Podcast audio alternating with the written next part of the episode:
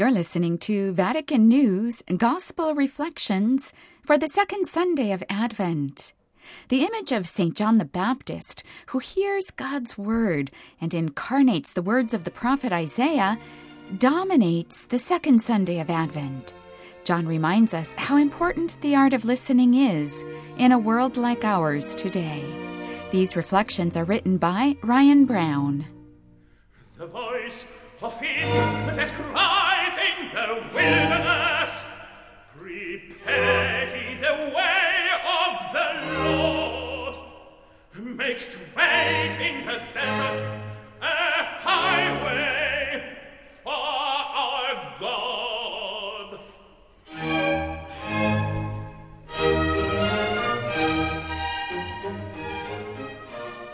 On this second Sunday of Advent, we hear the gospel in which John the Baptist is called. John, that very voice in the wilderness prophesied by Isaiah.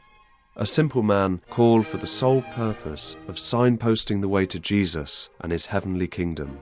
John, the servant who humbled himself and heard the voice that cried out in the wilderness. He was so accustomed to listening to God's words spoken through the prophets that the word of God came to him too. He then becomes the voice in the wilderness.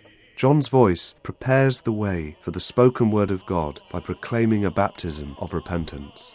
Today, let's turn our attention to the art of listening. In last week's reflection, we focused on humility. Now, it's one thing to have the humility to know when not to speak, it's another thing to actually listen to another person when we're silent.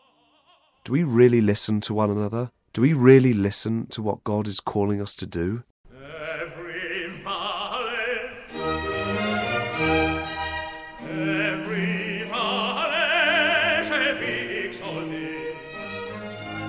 Listening is not always an easy task. Take a glance at our secular world, polarization and isolation. Take a look at social media, comments fueled by hatred, fired every second. This is simply because we cannot stop, fall silent, and listen to the other.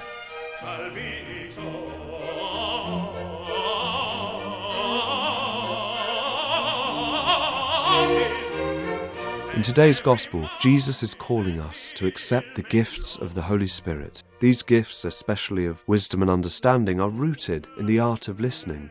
He is calling us to accept these gifts so that we can hear God's voice ourselves and allow it to transform us, mould us, and shape us. John heard God's voice and became a voice crying out in the wilderness.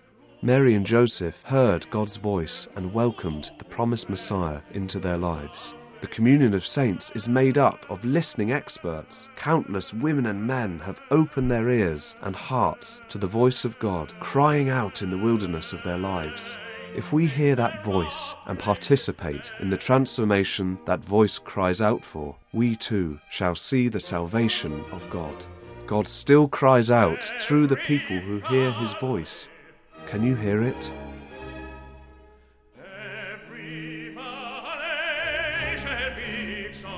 Oh!